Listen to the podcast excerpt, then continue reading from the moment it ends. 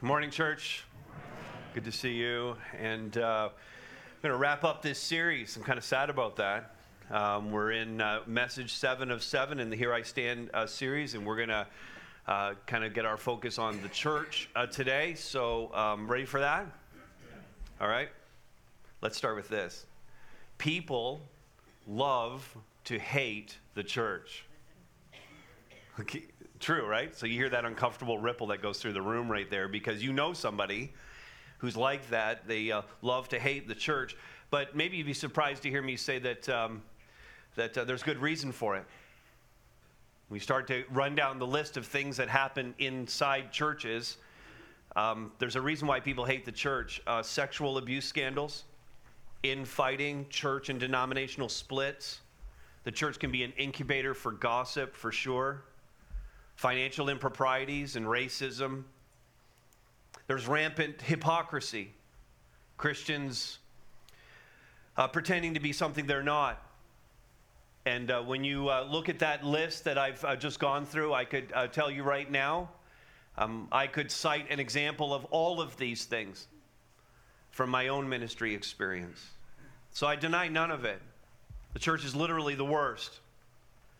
And while preaching sin and repentance, members uh, themselves struggle with sin. They find it hard to really repent. Christians are hard on each other, and they're hard on non Christians. They spout on about holiness, and yet they live reckless and inconsistent lives. They lie, they steal, they cheat on their spouses, they look at porn, they watch violent, profanity filled, and sexually charged television and movies and recommend them to their friends. They eat too much, they drink too much, they talk about people for entertainment purposes, and on the weekends, they gather their family and they grab their Bibles and they head out to be the church. I'm pretty sure I have your attention. That is how most people see us. That is a perception of the church that's out there. But do you wonder, and maybe this is the better question, how does God actually see the church? How does, how does God see us? In Ephesians chapter 5, and I want you to take your Bibles and turn to Ephesians 5 with me. In this section, in Ephesians 5 and 6, uh, Paul is taking some time to talk about various relationships that we have. And the largest section of this, he spends some time talking about marriage, the relationship between husbands and wives. The whole context of it is about mutual submission and how we're to be mutually submissive to one another. And so we have this instructions on husbands and wives, and his example to husbands about how they're supposed to love their wives actually pertains to the church and this matter of how God sees us. So he says, this is in uh, Ephesians 5 27, uh, 25 and 27. He says, Husbands, love your wives. There's the relational part of this thing. Now he goes into his example as Christ loved the church and, and gave himself up for her, that he might sanctify her or make her pure, uh, set her apart, having cleansed her by the washing of water with the word, so that he might present the church to himself in splendor, without spot or wrinkle or any such thing, that she might be holy and without blemish. Now you can see where he's talking about marriage, but then he you really get the sense he trips over into uh, some really powerful teaching about the church itself. And we have this beautiful picture of Christ loving the church, and you can't miss the fact that it's actually a future view of what the church is going to be. It's not yet accomplished. In fact, it takes us, Revelation chapter 1, right at the end of the Bible. We have this wedding that's taking place. The bride is the church, the bridegroom is Christ, and we're still waiting for that to happen. And Christ is currently purifying his church, getting us to the place where we're able to stand at that altar with him and be married for eternity to our God. To Christ, the bridegroom. And so, three very quick observations here about this passage. First of all, the sanctification of the church, the purifying of the church, not done. It's not done. Secondly, related to it, there are plenty of spots, wrinkles, and blemishes still. Lots of spots, blemishes, wrinkles still in this room among people who claim Christ.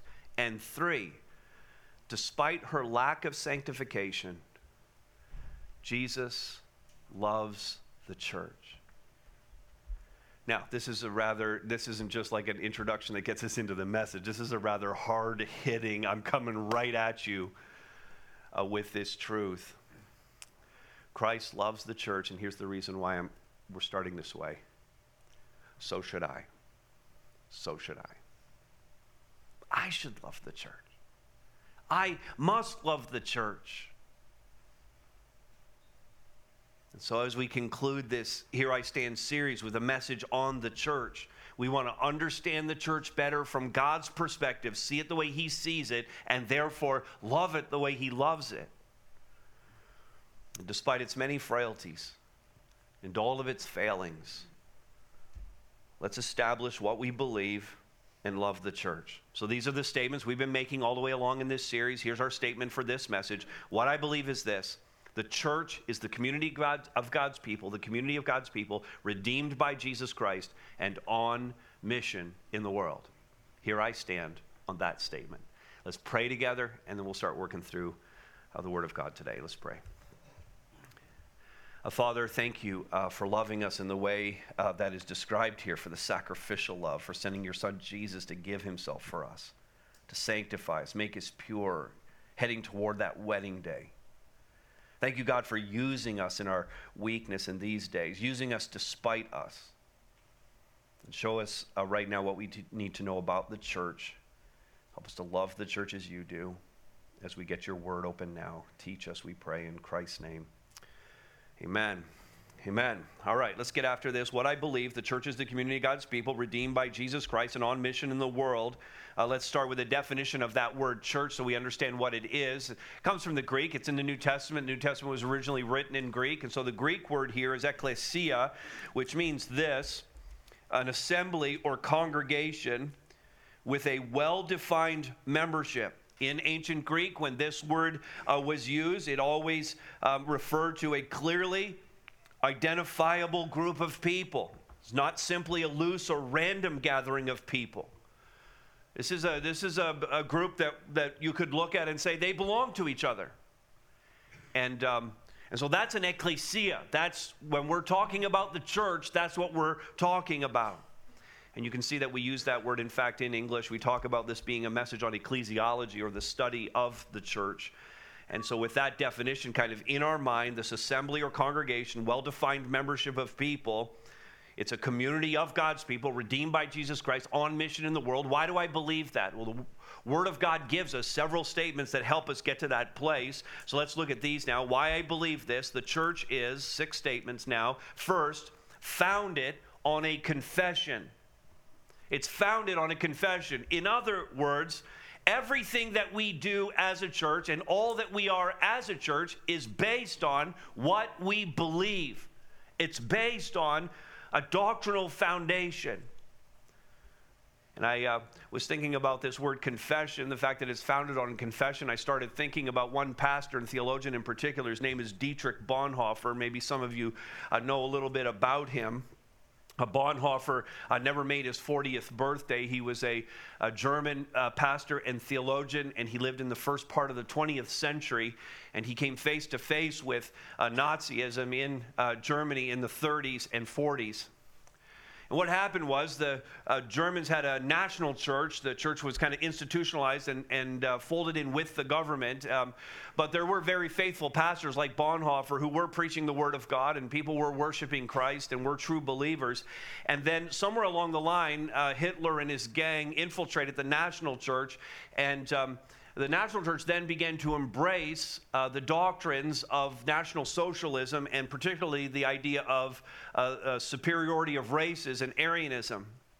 Well, Bonhoeffer and others who were very committed to the Word of God began to examine the scriptures and seeing the things that the Nazis were bringing in, and they began to distance themselves and eventually separated themselves from the official national church. And they established, and this is why I'm telling you this story, they established the confessing church in Germany. Unofficial, unrecognized, but it was made up of people who, who were looking at the Word of God and saying, that's not our church anymore. Now, for that, you can imagine what happened here. For that, many of these pastors who were part of the confessing church were imprisoned. Many went to concentration camps, and many lost their lives, including Bonhoeffer, who uh, just weeks before the end of World War II was executed in a concentration camp. And you hear something like that, and you realize there are some things, I hope you believe this, there are some things worth dying for. And maybe you would think about this series if you've been a part of this entire series and you would go, you know what? There are some doctrines here that I would be willing to die for. I would die for the doctrine of Scripture. I would die for the doctrine of Christ. I would die for the doctrine of the Holy Spirit. I would die for the doctrine of salvation. But should I die for the doctrine of the church? Is it that important? And the answer is Dietrich Bonhoeffer and others like him in Germany in the 30s and 40s who gave their lives because the church had abandoned the scriptures and had embraced some things that were wicked and destructive. Some things are worth dying for, and everything we do and all that we are flows from what we believe, what we confess. And in a very real way, this right here is a confessing church. There are things we would die for. And the warning is there as well. When we compromise the core elements of our faith, it really is only a matter of time before the church itself completely unravels. And so we fast forward now into our day, in our country, in our time. What we have today is a crisis in the midst of the church. There's a very good reason why many denominations, mainline denominations, long established traditional type churches, and even some evangelical denominations that we would more identify with ourselves, there's a very good reason why some of these churches are in sharp decline. Why people are not going to church, why denominations and churches are selling off their buildings, why mergers are taking place, why fewer and fewer people are going to church. Listen, in Canada, the church is in crisis. Now, why is that? Many of these denominational leaders and church leaders think that the fix is, is in programming. That if you could just tweak a few things and change a few things, that they could turn around the decline. Maybe if we change the music, maybe if we change the name of our church, Maybe if we update the decor and we add some new ministries, maybe if we build a great website and change our logo, that'll bring people in. None of that's going to be effective. If what has truly happened is an eroding of the core doctrines of what we believe, if the confession of what we believe has been abandoned, the continued decline should be, but often isn't, it should be unsurprising. We're founded on a confession. Matthew chapter 16, what is the confession? At its very core, Matthew 16, 13 to 20, Jesus has this conversation with his disciples. He gathers them in, and this is after he'd already been doing a bunch of miracles and already been teaching um, uh, a considerable amount of, of, of what the gospel is, what the kingdom of God is about, about himself as the Savior. So, so he said to his disciples, Who do people say that I am? He's taking a survey. Various opinions are expressed, various options are talked about and given to Jesus. And then he turns to Peter after hearing all of this. He turns to Peter and he says to Peter, But who do you say that I am? Remember what Peter said? You are the Christ, the Son of the living God. And Jesus said to him, Peter, what you've said is right on, but you didn't get this. You didn't figure this out. Heaven gave you this. And then he says this to Peter. And on this rock, on this rock, okay, now the Catholics mess this up. Because the Catholics think They're talking about Peter. And so, so they made Peter the first pope. Okay? In their minds, he's the first pope because Jesus said, On Peter, on this rock, I'm going to build my church. That's not it. It's the confession.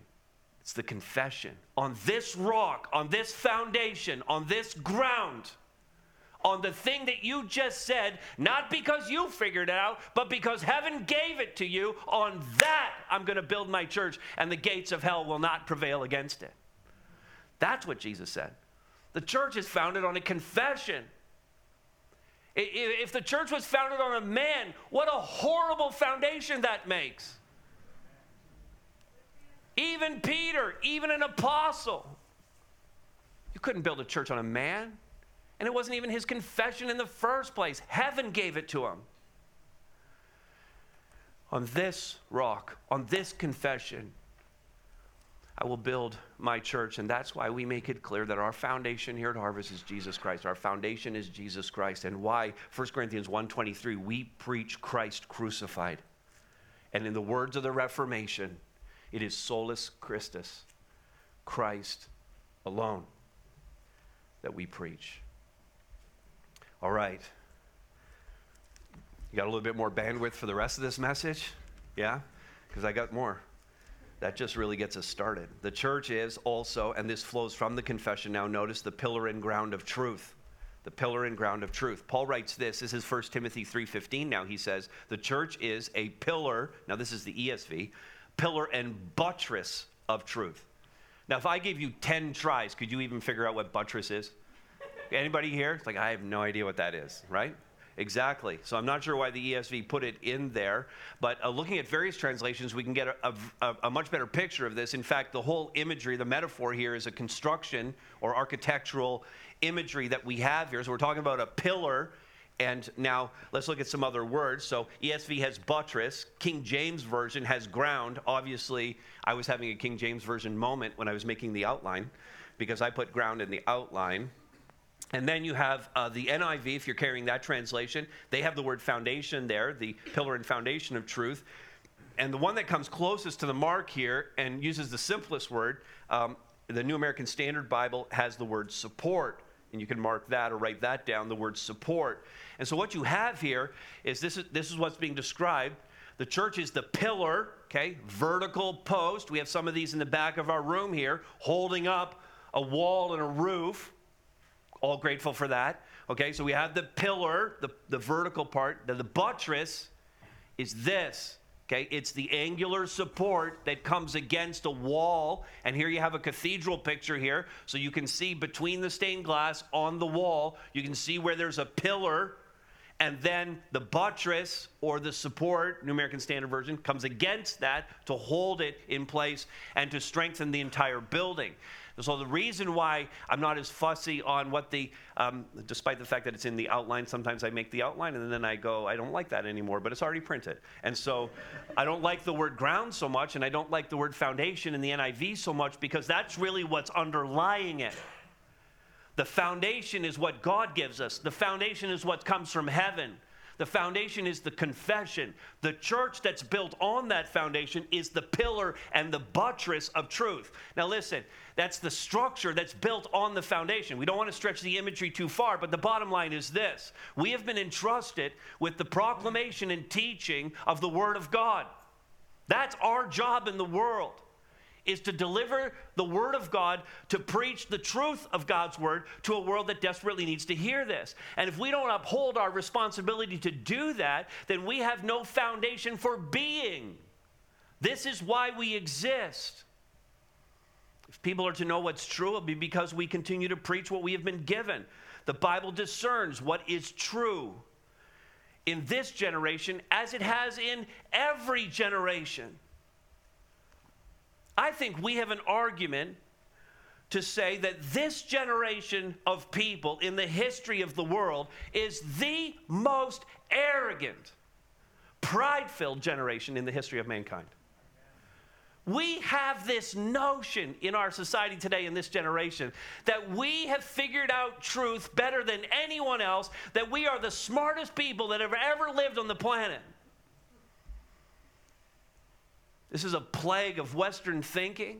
It's a plague of modernism, and it is a plague of postmodernism, where scholars today think they're so smart because they are deconstructing truth and believe that all truth is relative. And they think they're the first ones that have come up with this.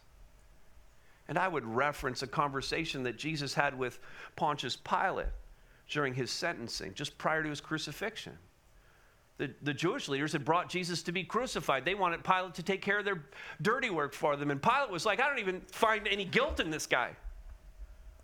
And he sought every possible means to release him. And in the conversation back and forth with Jesus, they start talking about truth. And Pilate says to Jesus, like a 21st century postmodern, Pilate says to Jesus, What is truth? Pilate was a relativist. Every generation struggled with this. And it goes all the way back to the garden when truth was first assaulted. Did God really say? He did. And we know He did. And we have His word. So every generation has wondered about truth, and here we are, the church. We're the pillar and ground of truth, we're the pillar and buttress of truth. We're the ones to be proclaiming it, founded on the foundation and delivering it to that, world that needs to hear it. And yet we get assaulted day in and day out with information and how do we process it and, and what really is true. And I just want to help you out a little bit here. Maybe this uh, will be helpful to you. So, uh, several ways. There was this is a little awkward, but several ways to not decide what is true. Okay, several ways to not decide what is true. Your university professor says it. I'm not saying that university professors don't say some things that are true, but just because a university professor says it does not make it true. Tenure does not make them smarter than you. Okay? Your university professor uh, says it. Um, what else here? Um, the media says it. That's an easy one. Okay, just because the media says it does not make it true. Just because um, the prime minister says it does not make it true. And before you get all excited, just because the opposition leader says it does not make it true. Let's just confess now they're politically motivated. Just because an anonymous source says it does not make it true. Just because your mother says it does not make it true. I'll confess, this was awkward in the first service because my mom was here. Moms and dads make up stuff all the time. And if you're a mom and dad, you know it. Just make up stuff. Just because everyone says it does not make it true just because everyone says it a lot does not make it true. The volume of information does not relate to its truthfulness. Just because the internet says it does not make it true. And just because your pastor says it does not make it true. Everything, everything submits itself to the authority of God's word. This is truth. This is truth. And we should filter everything through that. The Bible decides what's true. All right, that's two of them. We're, um, we're founded on a confession. We're the pillar and ground of truth as the church. And then uh, this, much more practical, the church is both local and universal. Local and universal, or you could write down these words visible. There's a visible church and there's an invisible church. Now, lots of evidence for this. We're not going to look at any of these passages, but you know, in Acts 2, uh, you have uh, the very first church being established. A bunch of people get saved, 3,000. They're all baptized. We have a description of what that church looks like at the end of Acts chapter 2. And Paul writing all these letters to very specific churches in very specific places who had pastors and who had leaders and who had problems that he was addressing Corinth and Thessalonica and Galatia and Ephesus and all these cities. You had John, who um, uh, uh, through Jesus was given uh, these letters, uh, dictated these letters that were to be sent to seven very specific churches in seven cities in Asia Minor.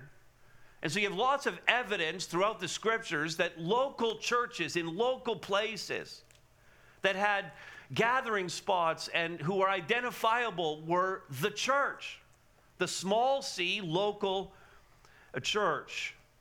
So the Bible points to the legitimacy of these local churches and gives a mandate for these churches.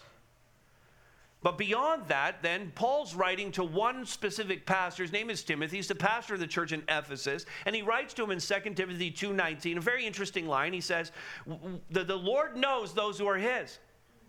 So, in the midst of writing a letter to a very specific pastor in a specific city of a specific church, he tells him, there are actually some people in your church that aren't saved. In other words, in the local church, you can have people who are genuine believers and people who are not believers. So, in this visible church, to use th- this language, it doesn't necessarily represent the invisible church of the true believers. The invisible church or the universal church is all believers from all time. And the Lord Himself is the only one who really knows who's part of that church. And so you have both of these being taught in the scripture universal and invisible, visible and local. And again, only God really knows who is who. And since both are taught, both are essential biblical priorities for us, both local church and universal church are biblical priorities for us. Now, I want to say a little bit more about this, but I'm going to confess right at the outset this is a little bit less preaching a little bit more ranting.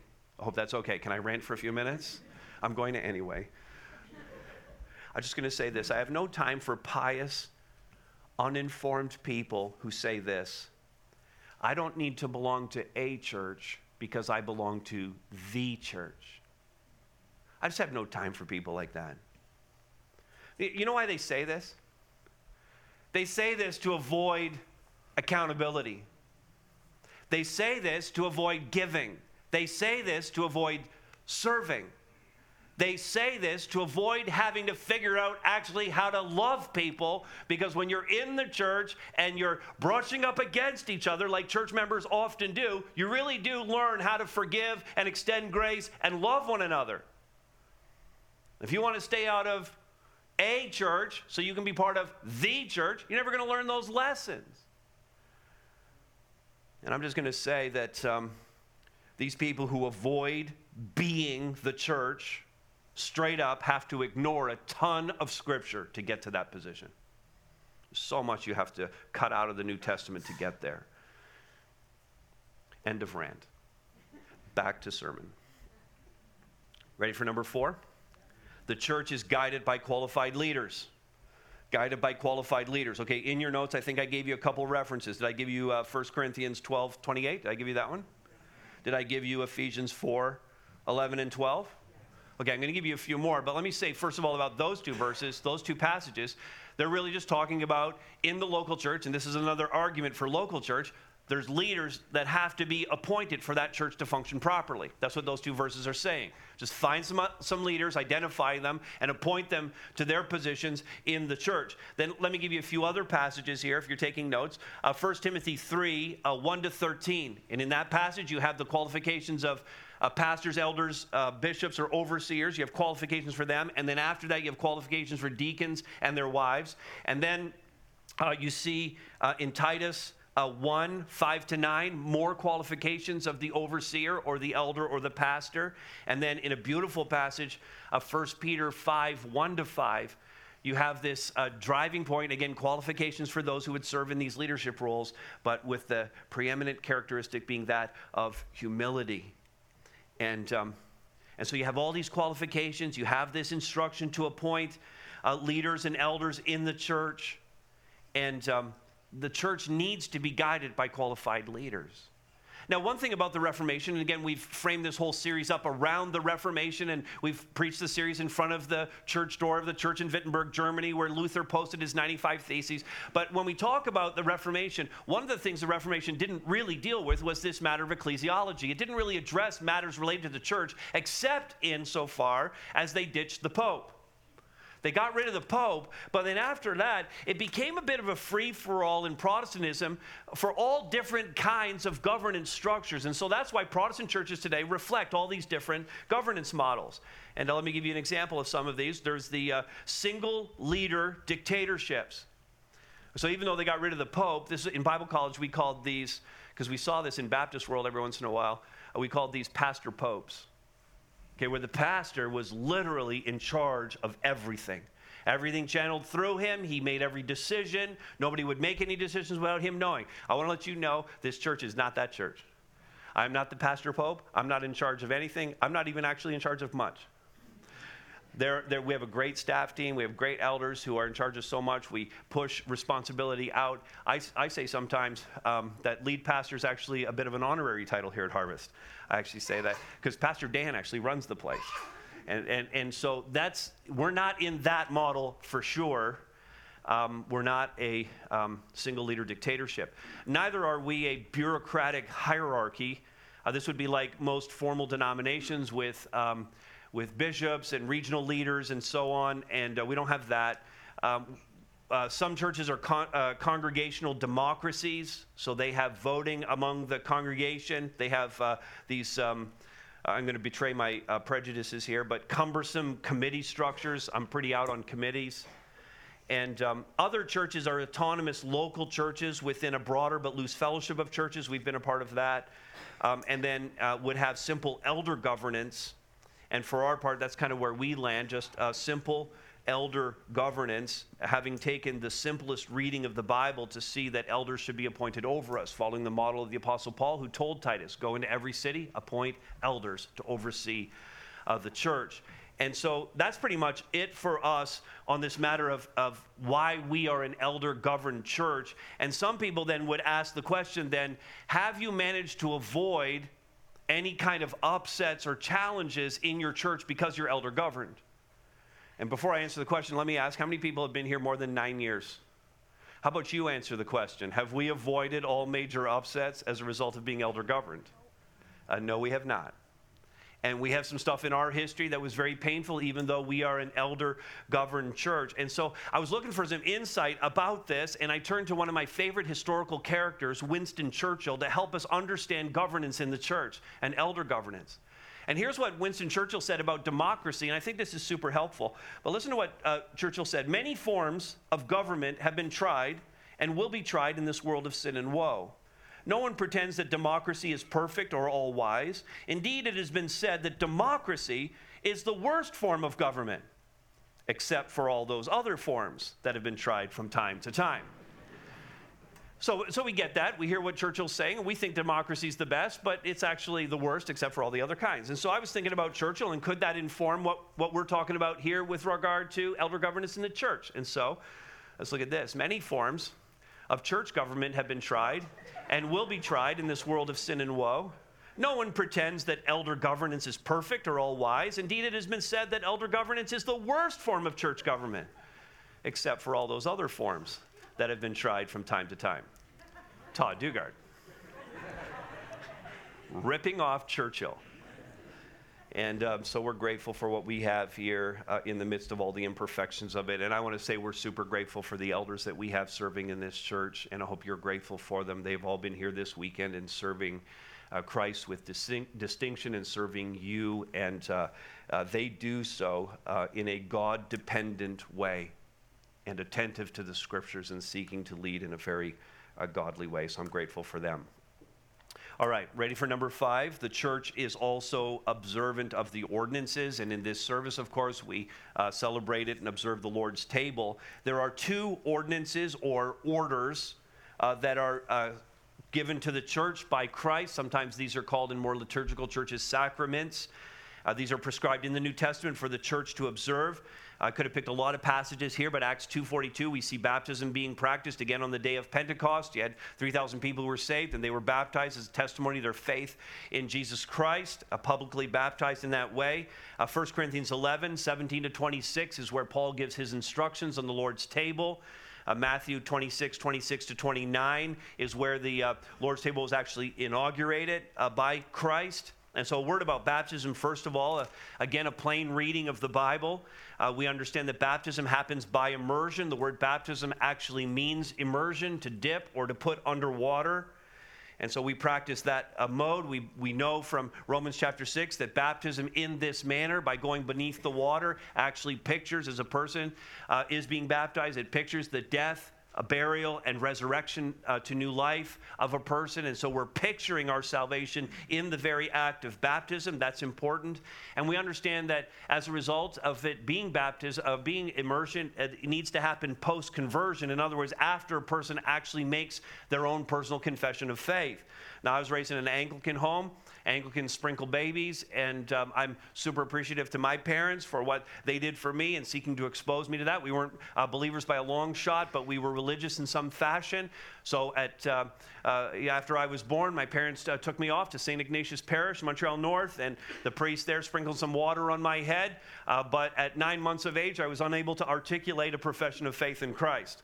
I mean, I'm, I think I'm reasonably smart, but at nine months, that would be a lot to ask and, and so I didn't make a profession of faith in Christ. Then at age 21, when I realized the teaching of God's word, I was in a different church and I requested being baptized by immersion on the profession of my faith in Christ, which is the model that we see in the New Testament over and over again. So that's baptism. We practice that. And then uh, the Lord's table is to be practiced regularly. No other prescription beyond that word.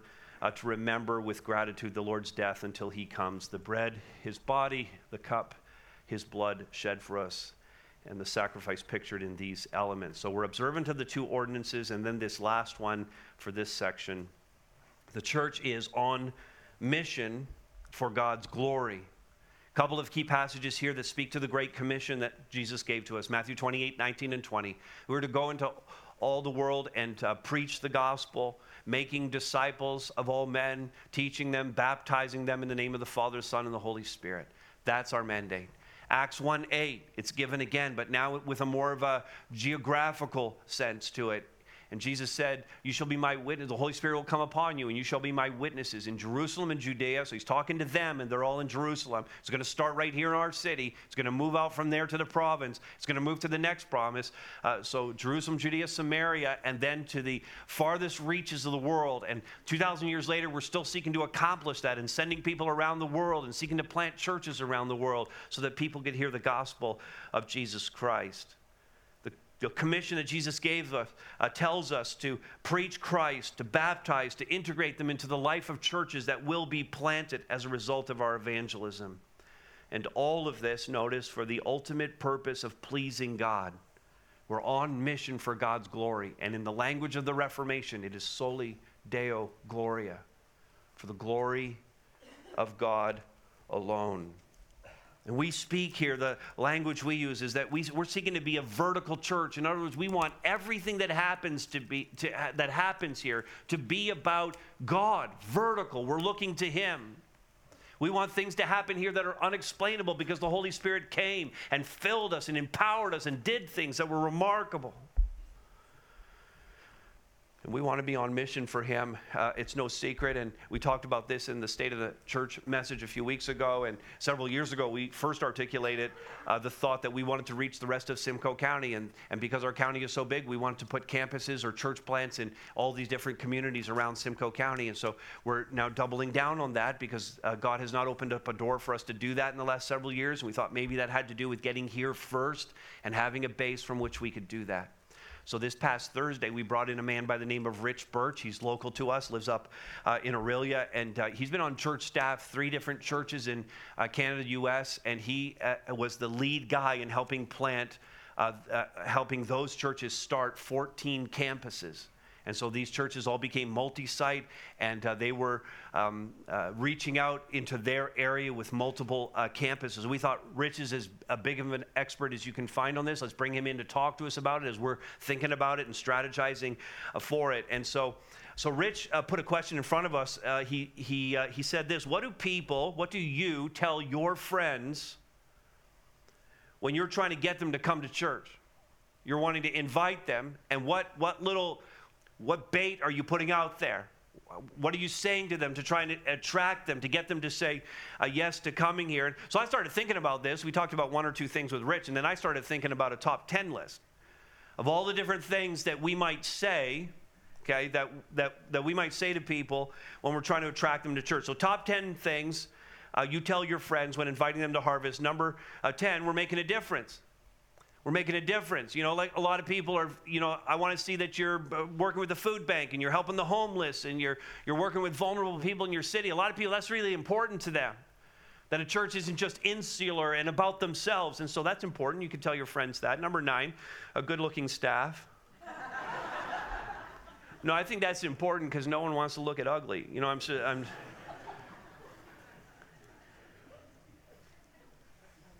could happen. Number eight, um, this has been a popular one lately. See what we've done with the place? You know, like we have this building that was a, a, a, spot that thousands and tens of thousands of people from Barrie and Simcoe County have come to over uh, the last several decades. And so to say to people, you should come and see the renovations.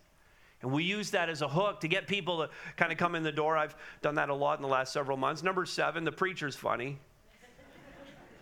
Well, he's funnier than Pastor Roger, that's for sure. Shots fired, always. Number six, the location is convenient. Number five, the people are friendly. I believe that. Number four, the seats are comfy. You know, like, you, I mean, you invite people to church, right? And they're in their mind, if they're not like a church person, they're thinking, thinking hard wooden pews. That's what they're thinking. And you're like, no, no, no, no, we don't have those. You need to come to church. They're really nice chairs. And, and we start talking about how many inches of thickness there is and how high the back is and, and all of that. And so seats are comfy. Number three, Coldplay leads worship.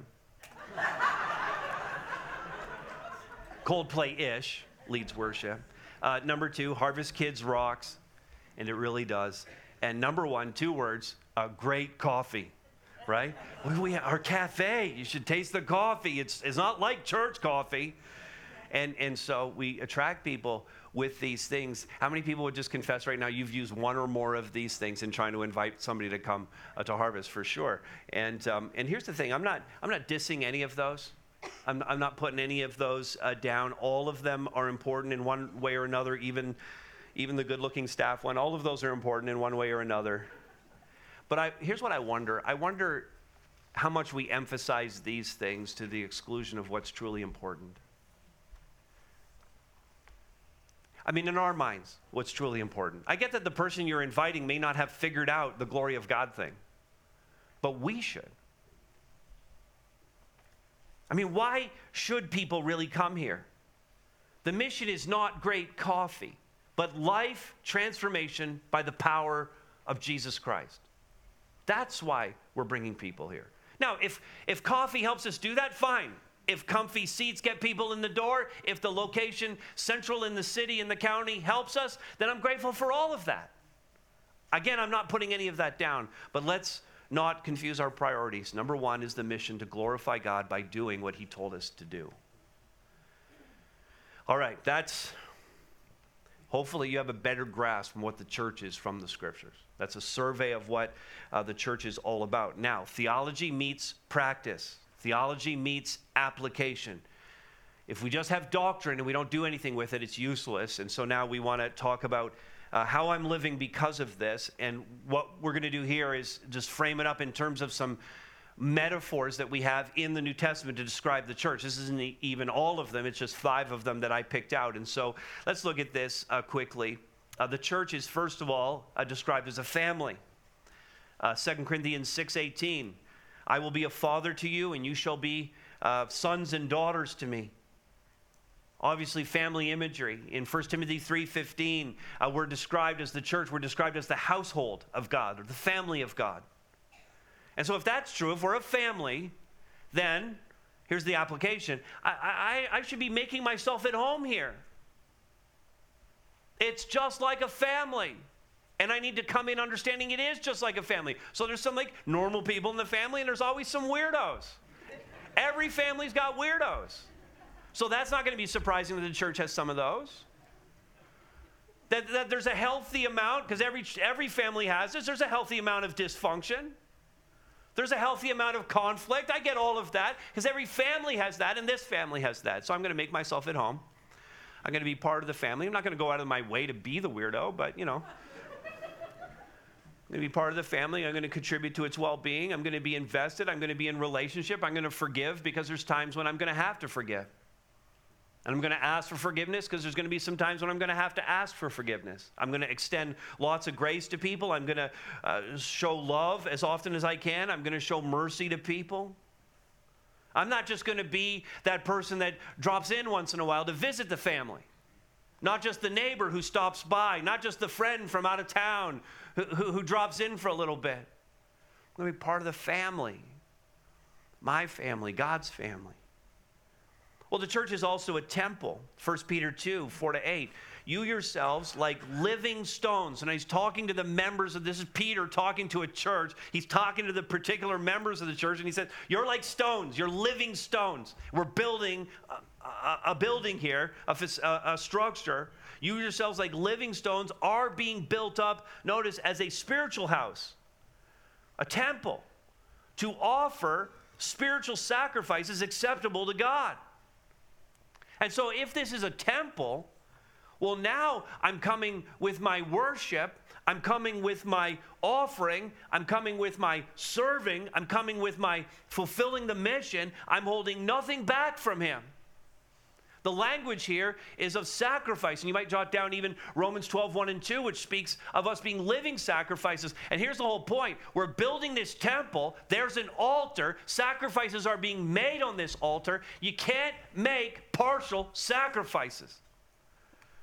And you're not bringing a sacrifice in the sense that it's something else. You're the sacrifice. I'm the sacrifice. I'm the one going on the altar. It's, it's my throat that's being slit. It's my blood that's being drained out. It's my body in its entirety that's being burned for Christ. I'm a living sacrifice for Christ. We're the temple of God, and that's what we bring to Him. It's a pretty much an all in thing if you're for the church. The church is a family, it's a temple, it's a body. 1 Corinthians 12, 12 to 27. One phrase in there says, In one spirit we were all baptized into one body. Now, listen, this is the body of Christ. We often talk about the church in this way. We're the body of Christ. Christ himself is the head of the church, the head of the body. And every one of us, 1 Corinthians 12 speaks to this, is a part of the body. Every one of us has a function in the body to help the body function in a healthy way. Everyone's a part, so I need to play my part. I need to find my spiritual gift and talent, and I need to use that for His glory. I need to find what my passion in ministry is, and I need to apply my life to that. I need to get at it. There's no excuse, and there are plenty of warnings for those who claim to be Christ followers and do nothing. It's not a great place to be family, temple, body, vine. The church is a living organism, it's a plant. John 15, 5, Jesus said, I'm the vine, you're the branches. Whoever abides in me, connected to the vine, and I in him, he it is that bears much fruit, for apart from me, you can do nothing. Now, this is a commitment to growth. It's a commitment to be tapped in to the source of life, which is Jesus Christ. It's a commitment to say, Am I growing? Am I maturing in Christ? Am I becoming more and more like Him? Am I into His Word? Am I praying to Him and communing with Him? And am I helping others achieve maturity and growth in Christ? I, I love this steps program that we have and the fact that there are mentors coming alongside those that are taking steps to, to walk, literally walk with them as they're taking their steps to overcome some things in their lives. I'm grateful for those advocates who work in biblical soul care ministry, who attend sessions with the soul care counselor and, and, and with the counselee, and then will meet with that counselee to walk through it. I'm grateful for people who serve in Awana and Harvest Kids and in Harvest Youth who are mentoring and walking alongside our children, our young people, so that they can grow grow and mature in Christ so that we can show them how to be connected to the vine. Because that's what we do as the church. And then finally, this one, and appropriately last the church is a bride. the bride of Christ. 2 Corinthians 11, 2, for I feel divine jealousy for you, since I betrothed you to one husband, that is Christ, to present you as a pure virgin to Christ. And again, we're heading towards this Revelation 21 wedding day. Hasn't happened yet. We're waiting to get to that place where we, as the pure bride, are being presented to the groom, and this union will take place that will carry us through all eternity. And so I need to be committed to my purity. The church and its members must pursue holiness and righteousness as the bride of Christ. And are you committed to all of these things? The church is a family, it's a temple, it's a body, it's a vine, it's a bride. And no matter how anyone else sees it, this is what we talked about off the top. No matter how anyone else sees it, this is how God sees his church. Listen now. Let's be what he sees. Let's be what he sees. So that wraps up our message on the church, and I thought we should wrap up this series by reaffirming the seven here I stand, stand statements that we made. And so I'm actually going to get you to stand up right now, and on the screen, we're going to have these uh, statements. And listen, if, if you're part of this church family, then I expect you to say these, and you're going to want to say these with passion and conviction. This is our confession.